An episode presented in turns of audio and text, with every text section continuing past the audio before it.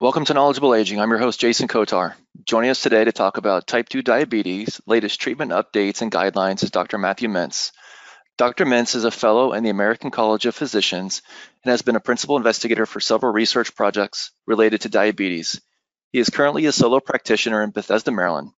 In addition to concierge services he offers to his patients, he is one of the few physicians who certifies patients in both the state of Maryland and the District of Columbia for medical cannabis as part of his regular practice. He is an expert in CBD and medical cannabis and is the author of the book Medical Marijuana and CBD, A Physician's Guide for Patients. How are you doing today, Dr. Mintz? I'm great, Jason. Thanks for having me. Yes, sir. Thank you so much, Doctor. We are looking forward to this one. Before we get started, though, for those that are joining us today, a little bit of housekeeping. Uh, type your questions in. Time permitting, at the end, we will do everything in our power to get those questions answered.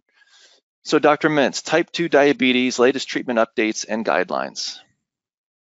Yes, thanks so much. Uh, happy to be talking to everyone today. Um, again, my name is Dr. Matthew Mintz. Uh, what we're going to cover today, uh, we're going to talk about uh, the difference between type 1 and type 2 diabetes, uh, some of the risks associated with type 2 diabetes. Uh, for those of you who have it, the best way to take care of it. we'll focus a lot on diet and exercise as a way to help control diabetes and then finally, we'll end with some of the newest treatments that are out there for type 2 diabetes. And as Jason mentioned, um, you know, we'll have some plenty of time at the end for question and answer. So please do type those questions in because uh, I do want to answer your questions today. Just a little bit more about myself. Um, uh, I've been in practice now for uh, over 23 years. Uh, the first 20 years uh, was spent as a full-time faculty member at the George Washington University School of Medicine. split my time between seeing patients and teaching our students. And then a little over three years ago, I decided to open up my own practice uh, in Bethesda, Maryland. So I'm still affiliated and I have a faculty appointment at GW, um, as well as uh, I have privileges at Suburban Hospital and GW Hospital downtown. Uh, the kind I'm located in the Wildwood Medical Center. The kind of practice I have is a membership practice or a concierge practice.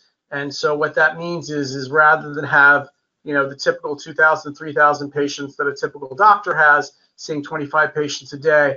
I only have a, few hundred patients, and we only see a couple patients a day, and that allows me uh, to be available for my patients when they need it. So we offer same-day appointments, next-day appointments, 24/7 phone access.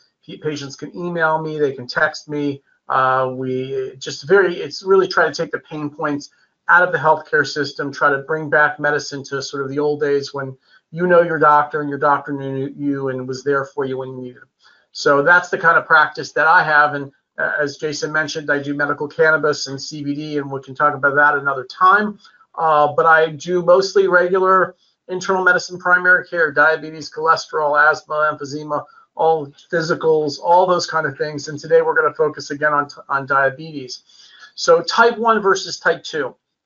So they used to call type 1 juvenile diabetes and type 2 adult diabetes. And while it is true that most type 1s are children, and you usually see the diagnosis under 40, and most type 2 diabetics are adults and uh, very, very common in seniors, about 25% of those 65 and older have type 2 diabetes. Uh, juvenile and adult aren't really true anymore. Number one, um, children are becoming more and more obese and unfortunately getting type 2 diabetes, which is related to weight. And then you also see a few um, uh, old uh, old uh, adults, young adults typically, that develop a late onset type 1 diabetes. So there's a little bit of overlap, and that's why we use the term type 1 and type 2. So again, type 1 is usually in, in, in, children, young adults, uh, and the cause is much different. So it has to do with the, the there's not um, not enough insulin. We don't really know what causes type 1 diabetes. There's some theories that viruses can start it. There's some other theories about food, but it's an autoimmune disorder likely. What that means is the body uh, thinks that the pancreas, which is the gland that produces insulin that everyone has, is somehow uh, an invader, and so starts using its own immune system to attack it. And the, the, the cells in the pancreas called beta cells get destroyed, don't produce insulin. So Unfortunately, type 1 diabetics require and need insulin to survive. Type 2 diabetes is a little bit in, different. There's, there's, their insulin is there And in fact, early on in the disease, there's there's a there's a lot of insulin. The problem is is that type 2 diabetics can't use it. They're become insulin resistant. So even though the body has enough insulin, it can't use insulin. And what insulin does is it takes the sugar from the food that we eat and gives it to the cells, puts it into the cells for energy so that we can grow and survive. And so the type 2 diabetics have insulin, they just can't use it. And why can't they use it? Why do we become insulin resistant? And there's a lot of factors. Uh, genetics is one component, and certain ethnicities uh, have a higher incidence of type 2 diabetes. Uh, certain families, uh, it runs in families, but it's mostly related to weight. There's something about being obese, having excess fat. Uh, the theory is, is that fat gets oxidized, and the oxidized fat destroys the cells, making them resistant to insulin. So most type 2 diabetics actually don't need insulin. Uh, that being said, if type 2 diabetes is present for years and years and untreated, then those those beta cells, those cells in the pancreas that re, that make insulin, eventually get tired out. And so there are many type 2 diabetics that over time require insulin. But that's the main difference between the two, type 1 and type 2 diabetes. All right, so why do we need to treat? What do we treat? Why do we treat type 2 diabetes? You actually rarely do not die of elevated sugar. So, you know, we, we tend to focus on sugar because sugar is elevated in diabetes, but high sugar doesn't kill you. Um, very rarely does it do that. So um, you know, you can certainly get instances where sugars are in the 800s or 900s and you can go into a coma. So it can happen.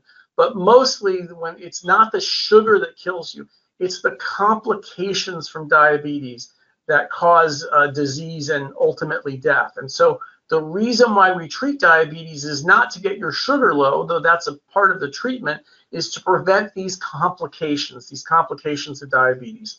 And you can break down diabetes complications into two things, what we call microvascular and macrovascular.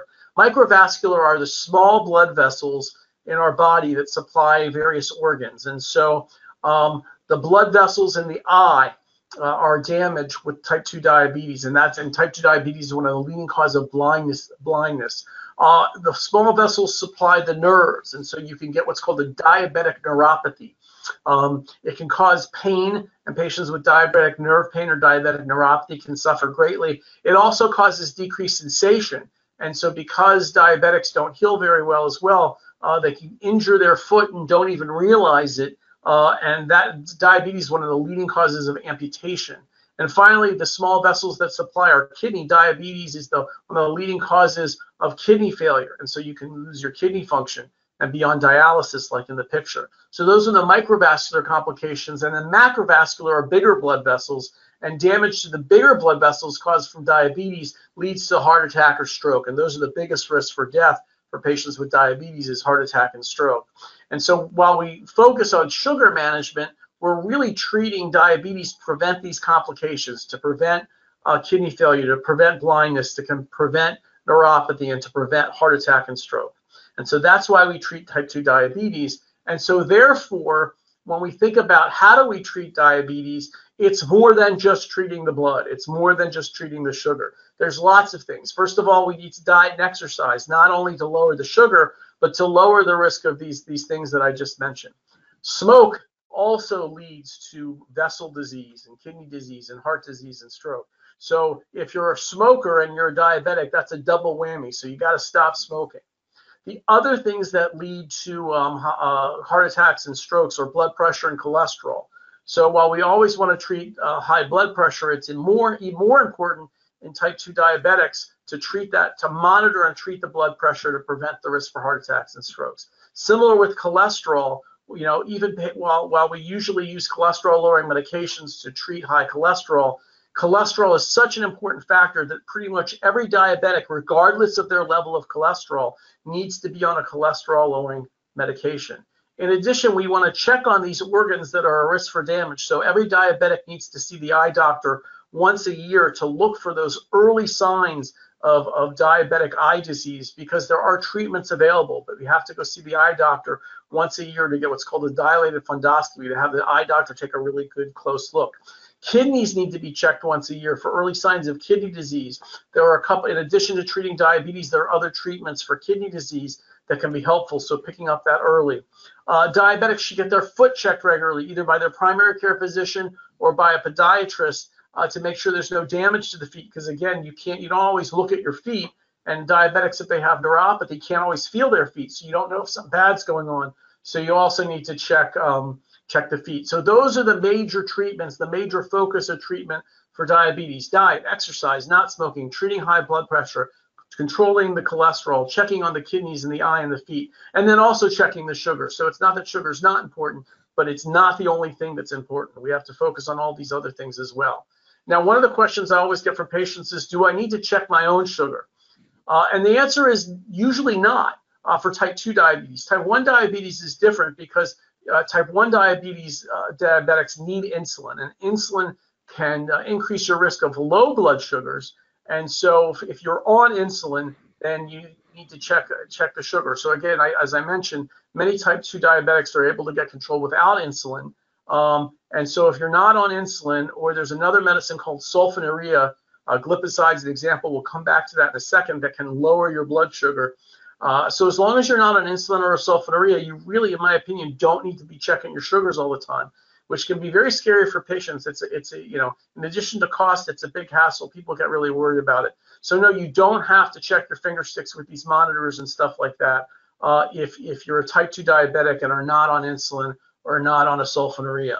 Uh, what we do need to check is a hemoglobin A1C. Hemoglobin A1C is a blood test that, that your doctor does or the lab does, not that you prick your finger, but a regular lab test that helps determine how your overall sugar is controlled.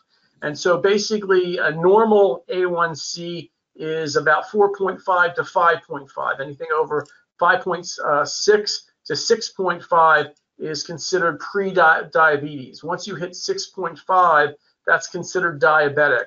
And then when we have someone who's diagnosed with diabetes, we want to, our goal is to get that A1C under seven because we know that over seven increases those risks of the things that I just talked about, heart attack, stroke, kidney disease, blindness, etc. So we want to keep the A1C at least below seven. So for people who diabetics, we're trying to get control. We check it every three months.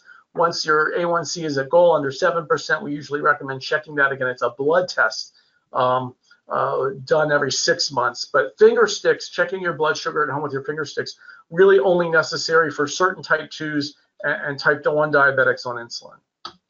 Um, as I mentioned, there's a lot of things that we need to do, but diet and exercise are probably the two most important things, just in general, but especially if you have um, diabetes. Um, and it's important to note that it's it's more about weight than about sugar, because again, remember the, the primary problem with type 2 diabetes is not lack of insulin, but it's the inability to, to use insulin. And the ability to use insulin is affected by weight. So when the weight goes down, the body is able to use the insulin more and it lowers the sugar. So it's not just not eating sugar, it's basically about lowering calories so you can lower weight. So if you're eating healthy and you can't lose weight, that even if you're eating healthy, you're probably eating too much. Uh, so there's lots of things that you can work with with your uh, with your primary care provider to get that calorie count down. One of the things I recommend to patients is to look for something called hidden calories. Uh, hidden calories are uh, things that you don't even realize you're having calories, like salad dressing. So salads are super healthy, uh, but if you're putting high calorie dressing on it, that can make the salad actually very high in calories. Uh, beverages are a good source of hidden calories. Uh, people don't realize, oh, I'm drinking juice. Juice is healthy. Well, juice is high in calories, even though it's healthy. It's high in calories, um, and you may not need that. You'd be better off with water. Empty calories mean uh, caloric intake without any nutritional value. A good example of empty calories is alcohol. So alcohol has no nutritional value, and it's all carbohydrates. So the body just converts it to sugar. So you know, just if you're drinking two or three drinks a day, just cutting that down will will substantially lower your calories, will lower your weight, and allow your body to use uh, the insulin that it needs uh, better. So it's not just about not eating sweets; it's about basically losing weight. And part of that is making sure that if you have a diet, you stick to the diet that works for you. So if it's if if um, you know, and, people can you know fast and do crazy diets, but if it's not going if you're not going to stick to it, then it's not worth it. So you want to do something that's going to work for you, which in my opinion is generally keeping eat what you like to eat, but just eat less of it and make sure it's healthy healthy foods. Um, but it's really about lowering the calories. And then finally, exercise. Also very important. You don't have to go join a gym though. Um, it has more benefits than just weight loss, specifically for type 2 diabetics. One of the things that helps the body utilize insulin or beat insulin resistance is exercise. and It increases uh, insulin sensitivity, just exercise alone. Again, you don't have to join a gym. It doesn't have to be ridiculously intense. Uh, even the CDC recommends 150 minutes of moderate activity uh, weekly. So that's about 30 minutes five, most days of the week, five days of the week. So if you're doing 30 minutes of, of sort of moderate activity most days of the week, five days a week, that's going to get you your 150 minutes. And so it's not that hard to do. One of the things I recommend patients uh, is to consider getting a step counter like a Fitbit. Uh, most phones have apps for free that you can do this. So if you keep your phone in your pocket, uh, you can just use your phone. But you have these like wristwatches, or you know, if you have the Apple Watch, that has that in it. But if you don't have that, you can get one of these Fitbit watches or Fitbit devices and count your steps. And if you're getting close to 10,000 steps a day, that's probably all that you need to, to meet that CDC recommendation of 150 minutes of moderate activity just with walking. Um, so uh, certainly that should be enough uh, both for sugar utilization and weight loss. So diet, something that you can do, something that reduces calories, something that you can stick with, and exercise. Don't have to join a gym. You know, 30 minutes, five days a week. Counting steps is a good way to do that. Both of those things should help overall health as well as your reduce your risk and complication for type 2 diabetes. All right, lastly, uh, last few minutes, want to talk about the medications for type 2 diabetes. And there's a lot of recommendations. The one that I use is from the endocrinologist. So the American Association of Clinical Endocrinologists and the American College of Endocrinology, the two academic societies for endocrinologists, they're doctors that specialize in diabetes. They come together once a year to, to generate guidelines. Uh, and they have guidelines for medications and specifically what to use. And so for first line therapy, here's a list of their medications in order of recommendation. So then we'll go over all of these individually. So the first line medication for most diabetics is metformin. Uh, it's been around for a long time. It's available uh, generically. It works really well, not too many side effects. But interestingly, the next two medications are the newer medicines for diabetes, uh, GLP-1 receptor antagonist, receptor agonist, and SGLT2 inhibitors. And I'll talk about these medicines. But these are newer medicines. And the reason why they're listed uh, higher has to do with the fact that these medications, unlike other medications, have proven to reduce heart attacks and save lives. And that's important. As I mentioned, the reason why we're treating diabetes is not for the sugar, it's to reduce the complications of which heart attack and stroke are the most important one.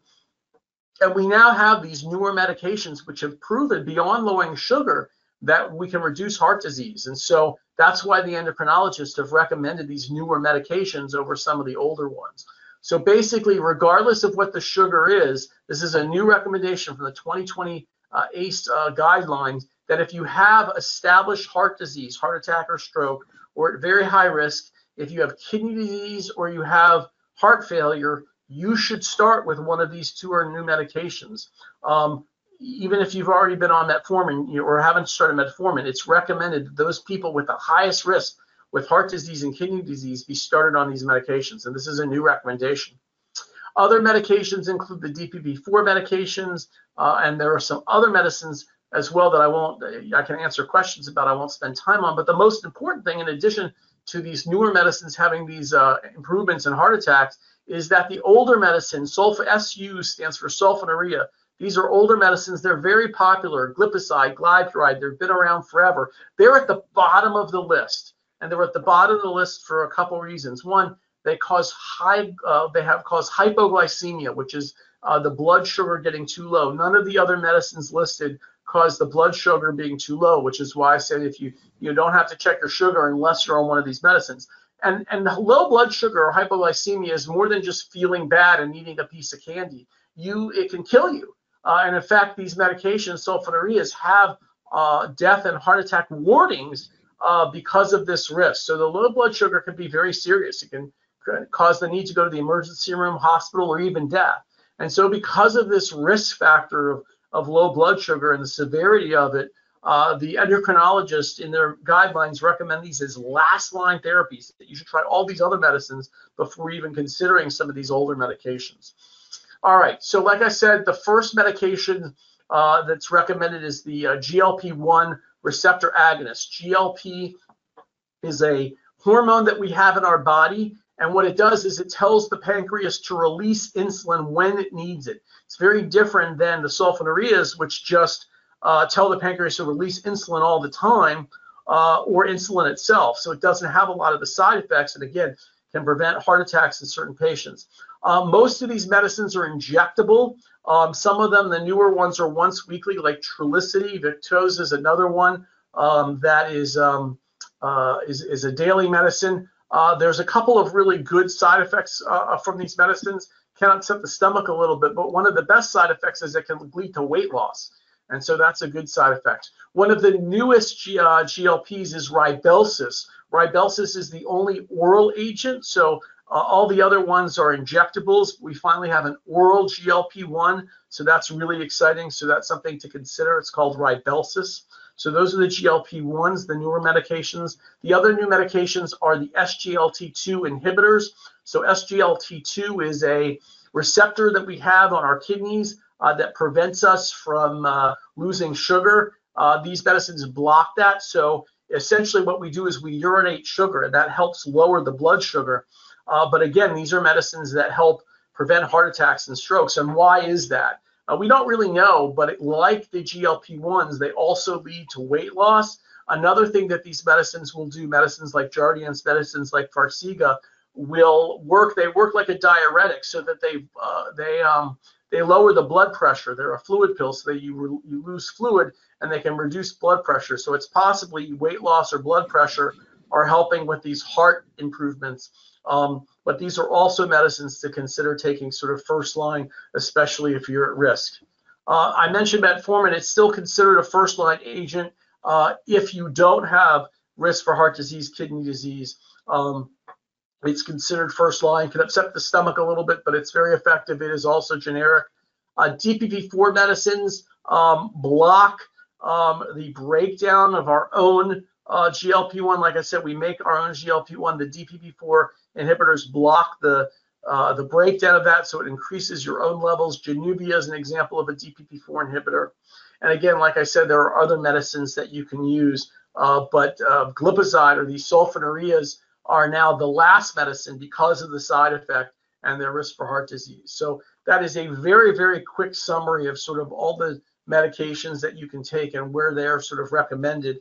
I, I think that the new thing, the thing to take away, the sort of newest research is there are two classes of medications, the GLP-1s like Rybelsus and the SGLT2s like Farxiga uh, or Jardiance uh, that in addition to lowering sugar can prevent heart attacks and that's why the experts sort of recommend them and they're no longer recommending them or they're recommending as a last resort these very popular medicines like glipizide and glyburide uh, because they don't have those improvements and in fact can cause some risk so that's a very quick summary of the medication. So you know in conclusion i think we have about five or ten minutes for uh, questions. Uh, we talked about the difference of type 1 and type 2 diabetes. It's no longer adult and juvenile onset. There's some overlap uh, but for type 2 diabetics, it's not about not having enough insulin, it's about not being able to use insulin.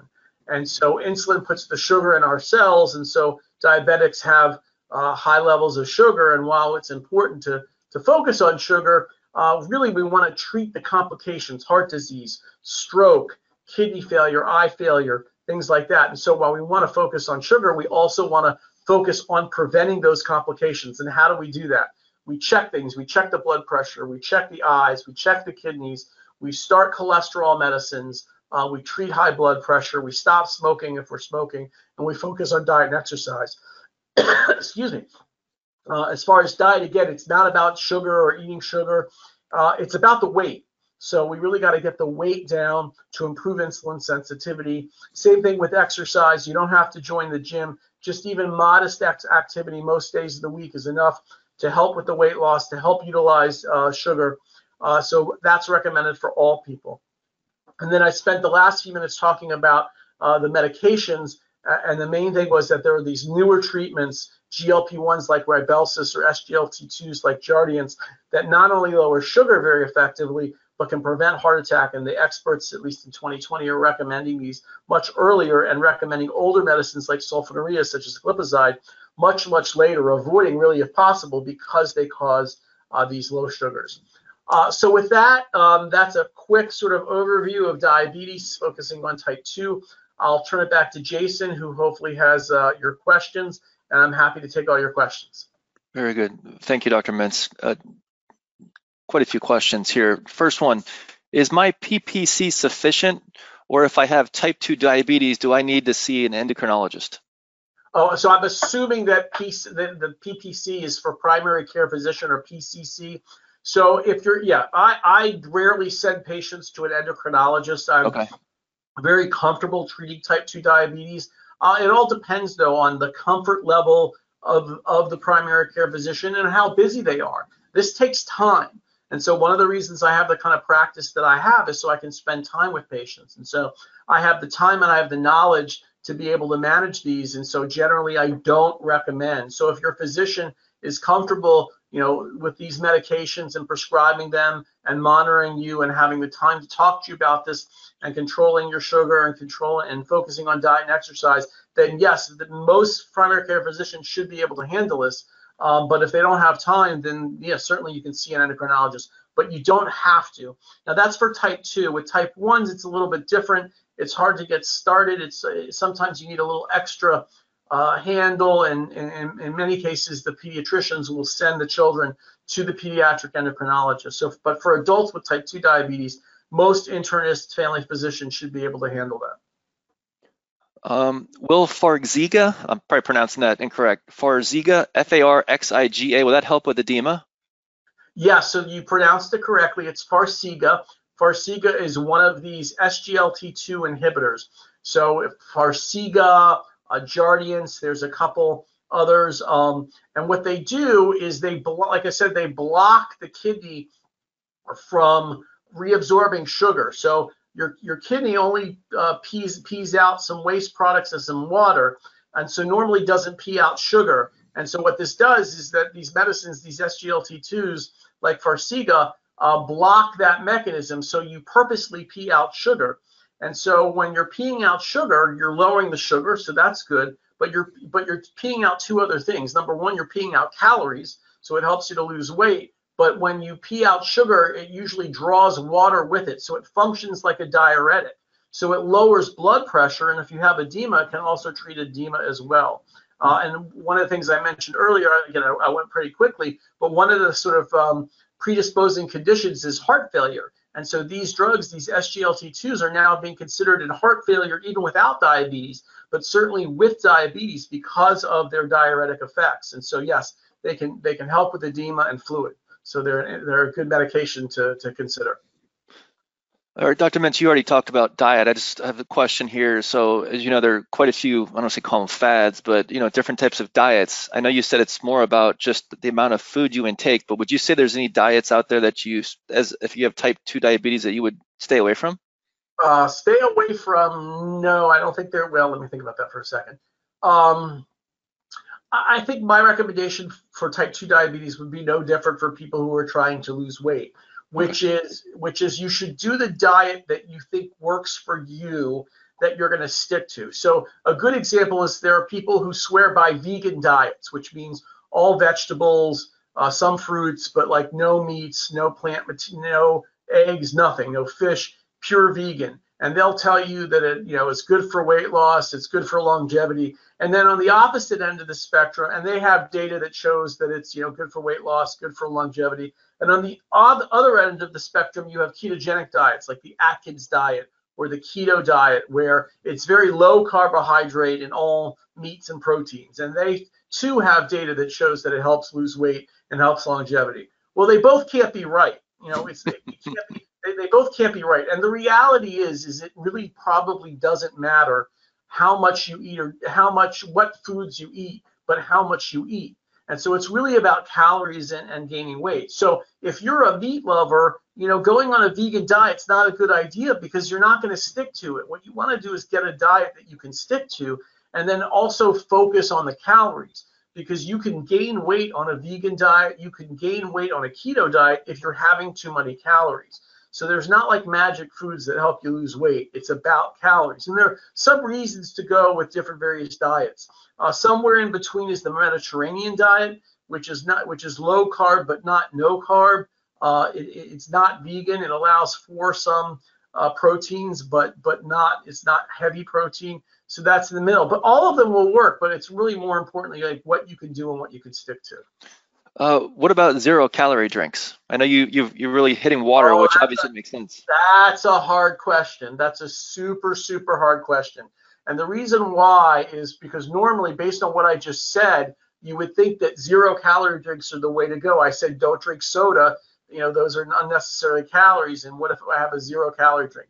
Here's the problem. There's some research looking at zero artificial sweeteners that suggest it can be linked with both weight and diabetes. The mechanism is not clear. Um, one of the thoughts is is that the while the zero calorie drinks taste sweet, they don't fool the body, and so the body thinks it's having something sweet, but then realizes it's not, and that can cause cravings for sweets later on. And so they've done studies like in nurses, for example, where they've studied nurses and uh, drinking Diet Coke was associated with more weight gain, not less weight gain. So the jury's not entirely, you know, clear, or I don't say the jury's out on this, but it's not entirely clear, you know, whether the benefit of zero calorie drinks is worth the potential risk of some of the other effects. So the best zero calorie drink is water. Water has no negative effects. It's great, but whether or not you know, you should drink Diet Coke essentially is unclear. There are some potential risks. So if you could avoid it or minimize it and drink water instead, that would be better. Um, but I, I, can't say it's it's clearly harmful, but there is some concern. So I would try so zero calorie drinks. I'd try to minimize if you could. Okay. Last question, Dr. Mintz. If if you could look into the future, uh, are there any research or are there anything going on as far as the treatments for diabetics uh, that excite you? Uh, that's a good question. Um, we're, you know, we have all these newer molecules now. Uh, the GLP-1s, as I mentioned, are very exciting. We finally have an oral agent, Rybelsus, um, so that's a little bit easier.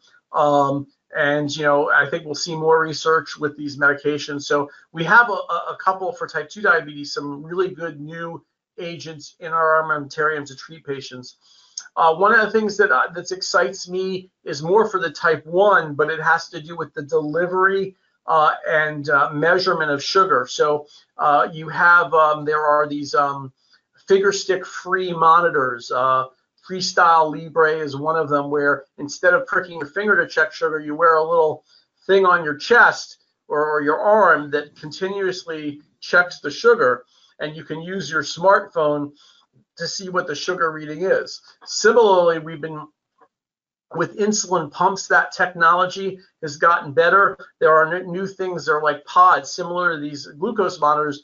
They like sit on your without any hooks or or wires or, or, or tubes sit on your chest and deliver insulin. And I think they last for like a month. And the next step is to get these devices talking to each other so that you're continuously monitoring your sugar and you're giving yourself, you know, automatically insulin when you need it uh, using your smartphone as sort of a portable computer. And so that's essentially an artificial pancreas. And so we're almost there. We're, we're already seeing some of these in studies where, you know, you won't have to, a kid will get type 1 diabetes and it won't be like this huge major concern. They'll be able to get their sugars under control and use these wearable technologies and get it under really good control without, you know, worrying about, you know, checking their sugar or what they eat and things like that. So the monitoring and the delivery of insulin, the monitoring of sugar and delivering insulin is really, technology wise, has really gotten improved. And so that's very interesting. I'm excited about that. Well, good. Well, Dr. Mintz, how can people find you? Uh, so, yeah, so I'm in Bethesda. And so I put my contact uh, information here. I'm on Old Georgetown Road. Uh, they can call me at 855-MINTZ-MD or 855-646-8963. They can go to my website, drmintz.com, and they can uh, email me directly with any additional questions or anything about my practice, whatever they want, at drmintz at gmail.com. Real quick, for those of us that will be uh, listening to this on our uh, podcast, that's drmintz at gmail.com. So, uh, Dr. Mintz, I'm going to go ahead and talk a little bit about our webinar that we have together on uh, November 10th. It's going to be medical marijuana, medical marijuana and CBD, a physician's guide for patients. Can you tell us a little bit about that webinar coming up on November 10th? Yeah, so you know it's interesting. There is um, there's a lot on medical marijuana is legal in the District of Columbia and the state of Maryland, as well as 33 other states in the United States. Um, and there's a lot on the internet about medical marijuana or medical marijuana and how to use it, but there's not really good information about what specifically to take for which diseases. And so there's a lot of confusion. So I'm going to go over sort of what is medical marijuana, what can you use it for, what's the latest research show, how do you take it, where do you get it, do you have to smoke it, what are the other ways to use it? If I'm interested, you know, how do I get my certification in my card and where do I go to get it? So I'll try to run through that, you know, briefly. And, and again, sort of like today, I'll be happy to answer questions.